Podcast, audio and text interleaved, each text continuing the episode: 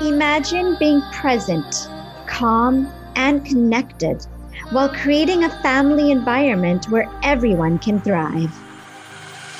Welcome to the I Am Mom Parenting Podcast, providing inspiration and actionable steps to manifest the meaningful and magical life you desire for you and your family. We are your hosts, Dimple Arora, founder of Mindful Evolution, and Shaista Fateh founder of Thrive Kids. Thank you for sharing the I Am Mom journey with us. Let's get started. Welcome back, everyone. We are so grateful to have you here with us today. So, in our episode today, we're going to take a deep dive into a topic most, if not all of us, have experienced before. And this is separation anxiety. We will discuss what separation anxiety is. And it's something that just is not manifested in kids. We are going to talk about how, when separation anxiety gets past a developmental stage, it can be classified as separation anxiety disorder. We'll describe the symptoms, how it manifests, and what you can do to help you and your child now before developing into separation anxiety disorder. This is such a common topic. We often hear parents speaking about separation anxiety at bedtime, separation anxiety when kids are going back to school. And right now, we're at a time where our kids and us as adults may be experiencing heightened separation anxiety as we transition back to school and and we get back into the normal world of working outside the home.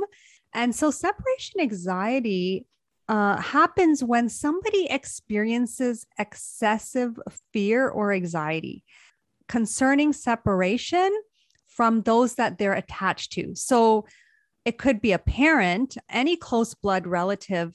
And I was surprised to learn that it can exist in adults as well. So there are adults who experience separation anxiety from their spouse or intimate partner or even their roommate. So why is this happening though? It's usually normal for young children to feel upset or worried when they're faced with routine separations from their parents. But with adults, when they are separated, uh, say from a boyfriend, a girlfriend, a spouse, that goes away for a period of time on a vacation, a business trip, even to the store, adults can experience this feeling of being worried or upset where it actually impairs their daily life. Mm-hmm. Yeah, exactly. And it really stems from childhood, right? When you are looking at separation um, anxiety disorder in adults. So, the first thing, though, to know is that young kids are going to experience separation anxiety. That is normal, right? And just like with other forms of anxiety, it's serves as a very useful evolutionary function, right? Because kids will be close to their caregivers, and caregivers are also experiencing anxiety around sending their children to other areas or other people to look after them because we want to keep them close, right?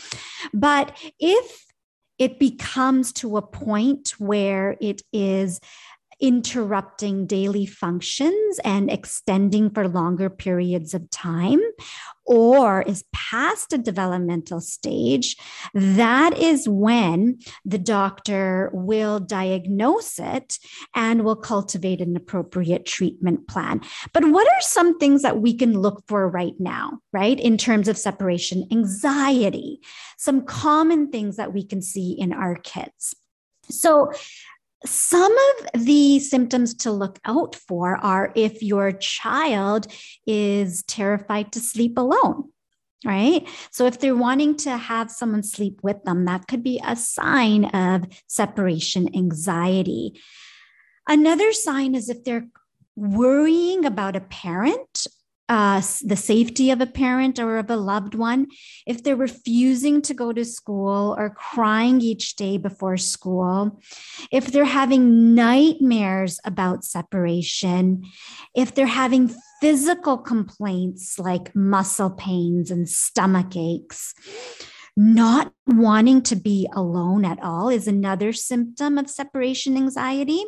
Also, if they are chronically worried about getting lost and having some unusual safety concerns, that is also a common symptom of uh, chronic separation anxiety, right? And when they're not if they're being very, very clingy in a way that's not developmentally appropriate, like if a 10 year old doesn't want to uh, be with their friends and just wants to be with their parents all the time, that could also be a sign that your child may be dealing with some chronic separation anxiety.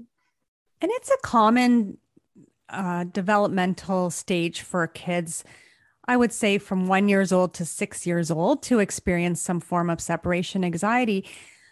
When it gets beyond that, you'll notice it if your child is asking certain questions like, what if I get lost or something bad happens to me? Or are you sure that you're going to pick me up after school? Um, you know, sometimes they may think something bad is going to happen to you as a parent, right? Are you going to be okay, mama? Are you um, going to be safe? Or what if I get lost? Or what if you get lost? Right. So these are some of the questions that they will ask if they are experiencing the separation anxiety. And in adults, they may have thoughts like, what if my boss asks me to stay late? And or what if my spouse has to go away to that conference? What am I going to do at home alone? And so it manifests in a variety of worrisome thought, right? And these worrisome thoughts can lead to this feeling of helplessness and and and sadness and an extreme anxiety over leaving the person that they are they formed that attachment with and i also want to mention the physical symptoms that can happen and they're common for both parents i mean adults and children so the stomach aches, mm-hmm. the the nausea, uh, the racing heart, right? The shortness of breath. The headaches are such a common one. So these are the symptoms show up the same in in adults and in children as well. Yeah. And behaviorally, this impedes daily functioning, right?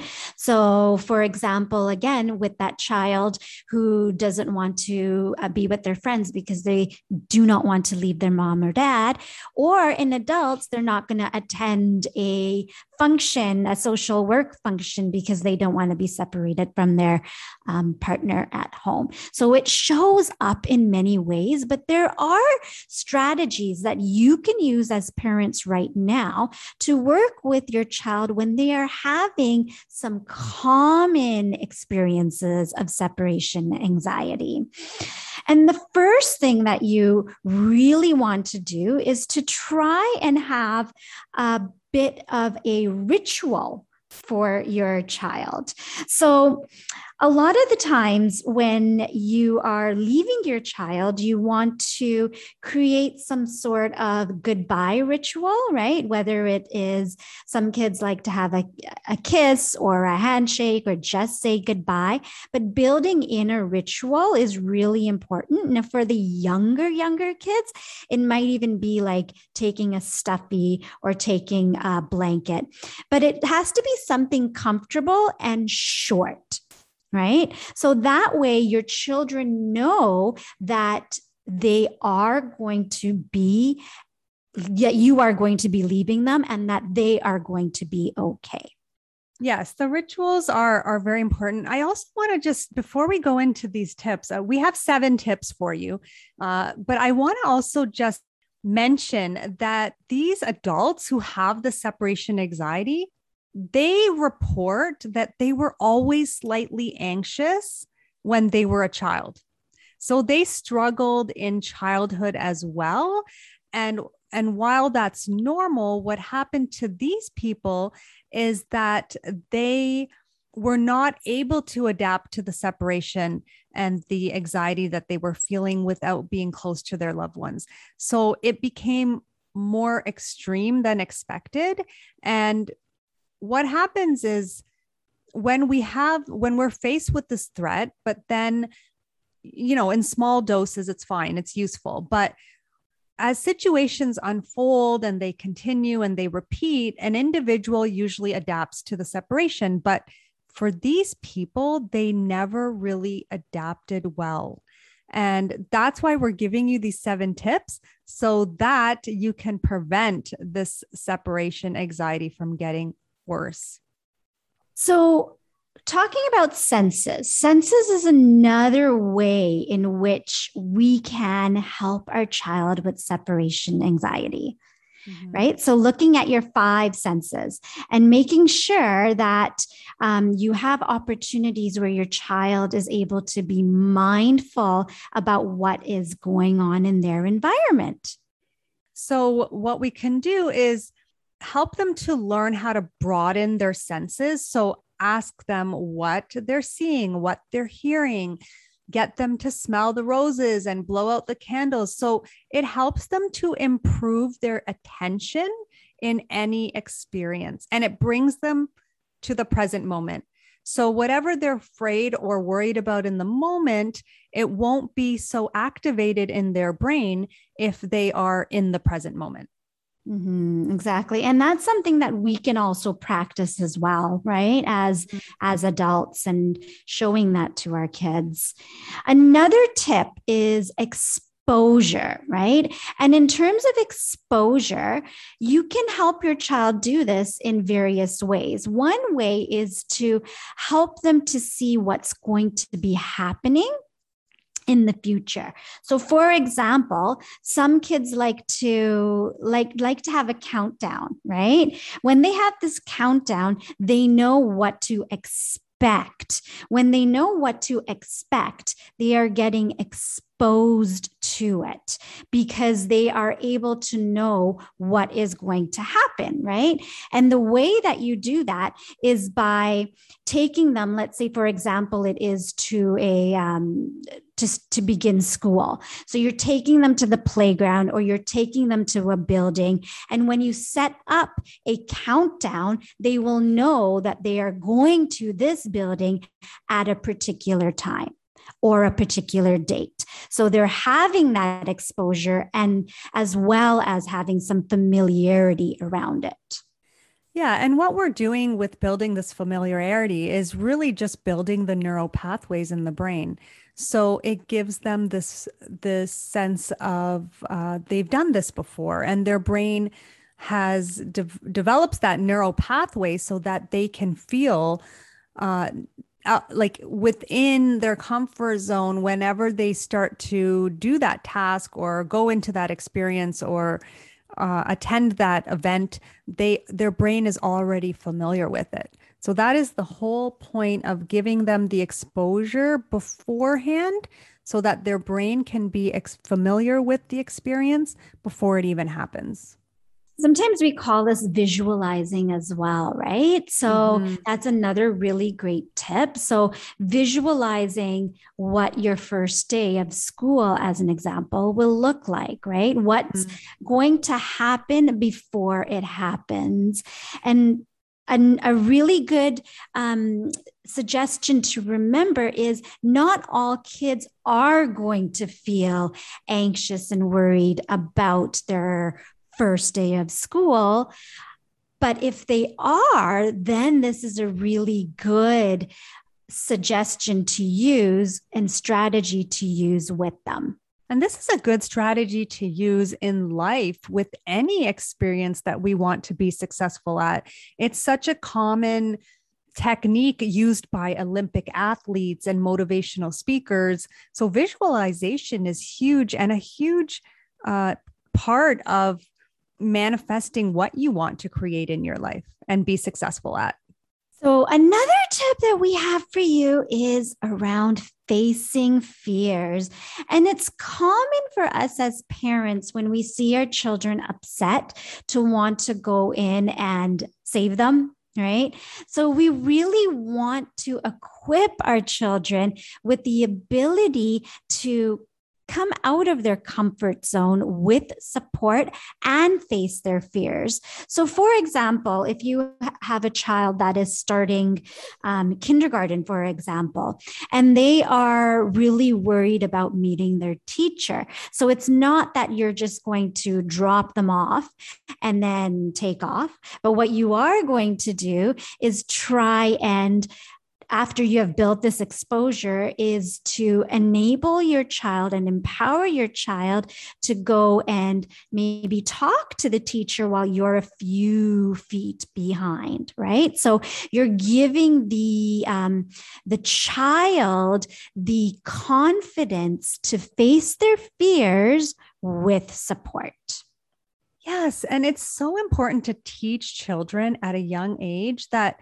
when they avoid doing what they're afraid of, it's only going to provide short term relief. And that relief never lasts because eventually that child will feel sadness, they'll feel shame for having avoided that experience. And often the exact avoidance strategy that they are using to feel better and prevent that outcome that they're afraid of is actually what's going to create the outcome that they're trying to avoid, which is appearing inco- incompetent and feeling anxious.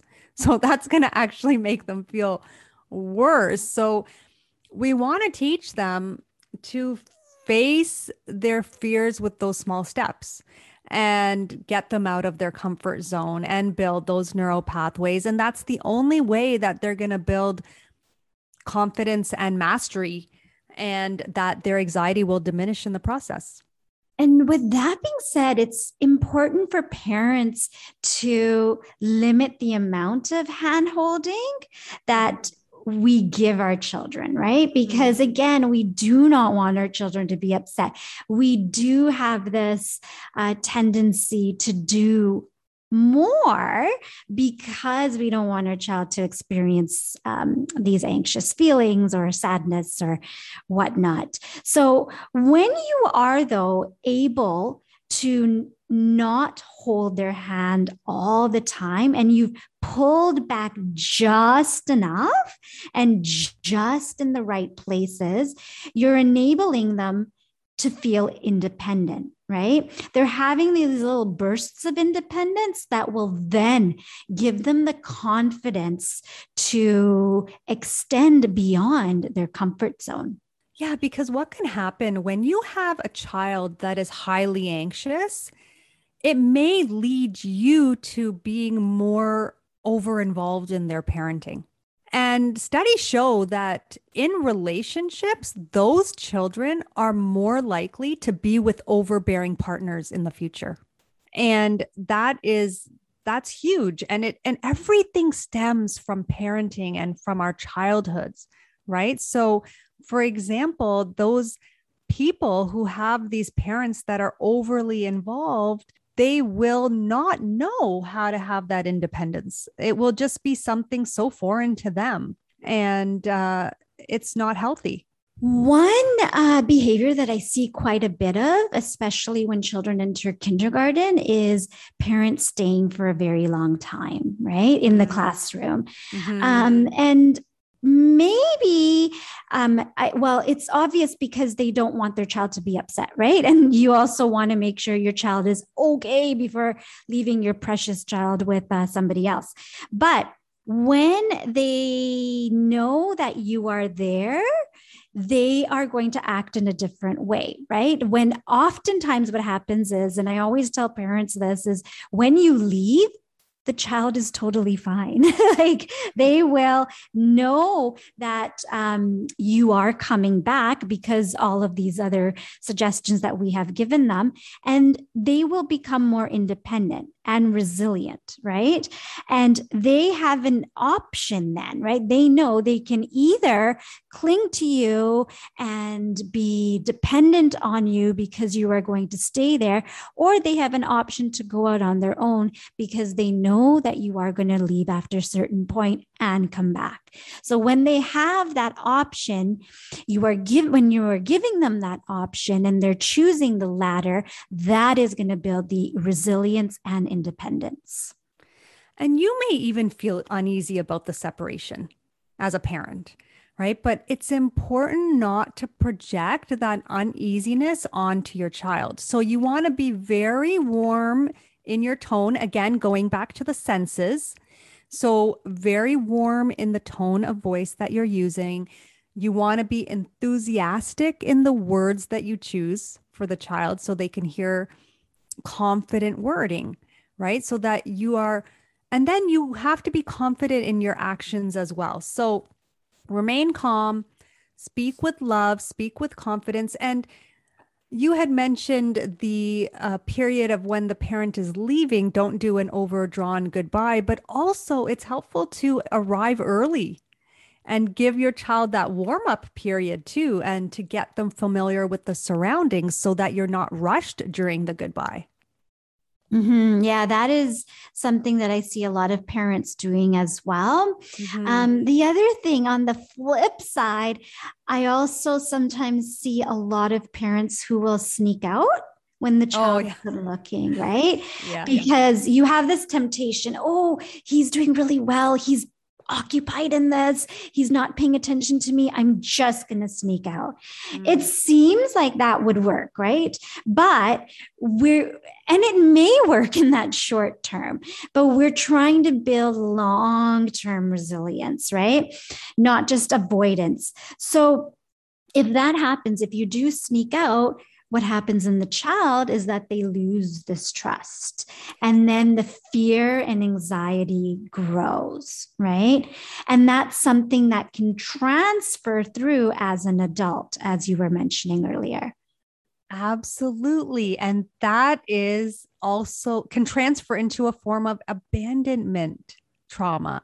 And so if i was to work with an adult in who is experiencing separation anxiety disorder, for example, then we would be going back to the childhood of where that person felt that abandonment, right? At first. And so, although it seems like an innocent move to sneak out of the room, it could have some detrimental long term effects. Mm-hmm.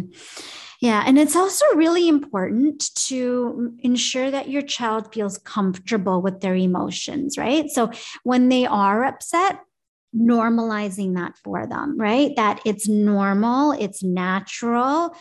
And then just reassuring them that they will be safe and you will return, but without saying, oh, don't be upset or, you know, it's, there's nothing to be scared of because it is normal for them to experience that that that short amount of separation anxiety yeah and then it's also brings us to our next tip, which is our fifth one, is to help your child form close attachments with other caregivers as well.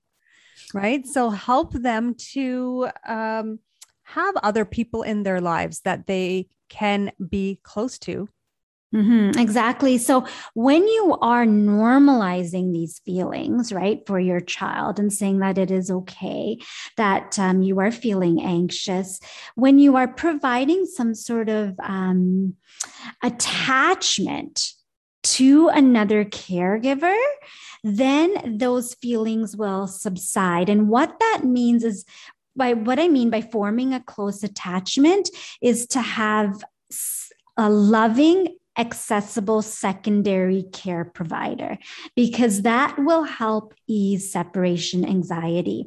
And this is something that's really important for those of you who have really young ones and are sending them off to daycare or um, or having a nanny, some sort of caregiving um, in their first first time, right? Being away from you. So, when you are looking for those caregivers, it's really important to find someone who is going to be consistent, right? Not someone who is going through uh, doors all the time or is ever shift, changing and ever shifting. Um, and also someone who is going to provide some sort of attachment to your child, forming a a really strong sense of attachment is going to help with separation anxiety and help with the prevention of separation anxiety disorder in the future.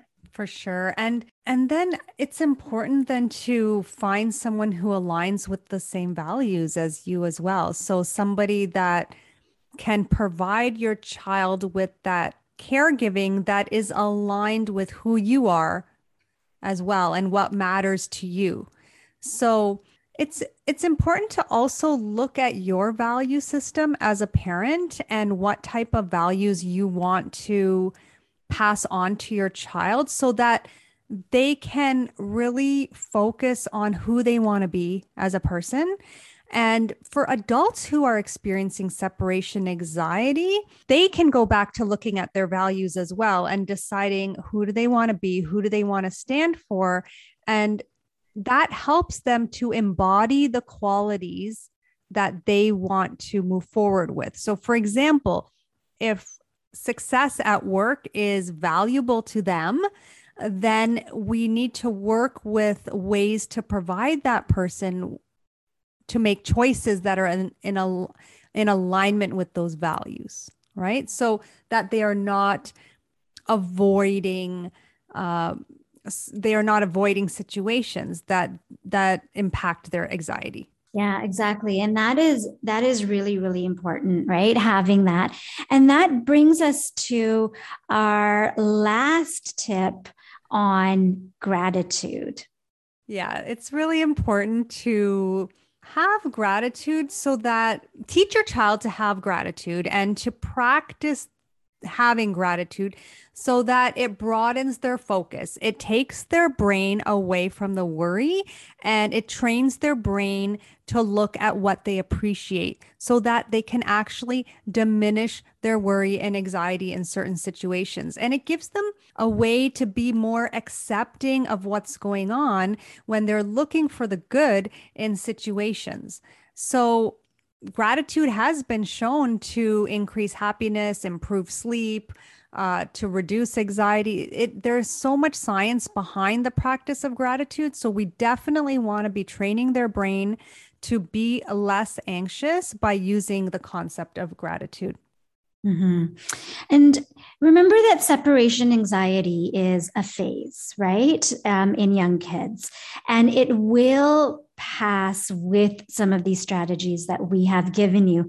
But if intense separation anxiety lasts beyond these developmental stages or really interferes with daily activities, it could be a sign of separation anxiety disorder. And when this happens, it's important to talk to your doctor about this. And there's a lot of different modalities that can be used for this, right? So, for example, uh, cognitive behavioral therapy can be used with children and adults who are suffering from separation anxiety disorder. Would you believe that separation anxiety disorder in adults was only uh, put into the DSM 5 in 2013. So, the Diagnostic uh, Manual of Mental Disorders, it was only included in 2013. And so, there were many adults struggling, but it was previously assumed to only affect children and adolescents. Mm-hmm. Yeah. And I mean, we can kind of see the signs of this now, right? Mm-hmm. And when it can develop into that with, with adults. And by having some of these really great suggestions and knowing that some amounts of separation anxiety are totally normal mm-hmm. will give us as parents the confidence to address this before it does become something that needs more clinical attention. Definitely. And there are a variety of treatments available, like you mentioned, the CBT, there's DBT, there's uh, EFT, there's NLP, right? So there are a variety of techniques that work with the subconscious mind to rewire uh, the brain and and give more calming strategies to the body so that the brain can uh, process the anxiety in a more effective way. And it's interesting because separation anxiety disorder it's it's often diagnosed in people who already have a generalized anxiety disorder or or post traumatic stress disorder or a panic disorder. So the point we want to make is this can stem from childhood and we want to take the steps and the measures now. If you do see this these symptoms and these signs in your child so that you can use these tips to to be proactive about preventing further separation anxiety issues in in the future Mm-hmm. And remember that this can affect the entire family, right? Mm-hmm. So we mm-hmm. want to make sure that when if you are getting support for this that you're able to find someone who can manage the separation anxiety in a way that is going to minimize the trauma and also honor the needs of every family member. And the anxiety plan will look different for every family. These seven suggestions that we provided today's episode in today's episode will be pivotal in helping you to come up with a good strategic plan that will work for you and your child. So, just to recap the seven suggestions that we provided today, the first one was to give to to do rituals that your that will help your child to overcome the anxiety. The second one is to engage all of their senses when they are exposed to a new experience. The third one is to give them the exposure to new experiences so they can build those neural pathways and that familiarity of what they're afraid of. The fourth one was to help them face their fears so that they can become independent, but with your support. The fifth one was to help them develop close attachment to other care providers finally making sure that they are in line with the values that you want to pass on to them to help them be the person that they want to be. And lastly practice gratitude as a family to help engage their brain in a different way and help them to be able to feel more appreciative and taking away the focus from what is threatening to them so we hope that those seven suggestions will be helpful for you. Thank you so much for joining us today, and we will talk to you on our next episode. Thank you for joining us on the I Am Mom parenting journey. If you enjoyed today's episode, please follow us and head on over to iTunes to leave us a review. We invite you to check out the show notes for this episode and click on the link to join our free Facebook community to stay connected and continue the conversation with other like minded moms. Until next time, stay inspired, take action, and create magic.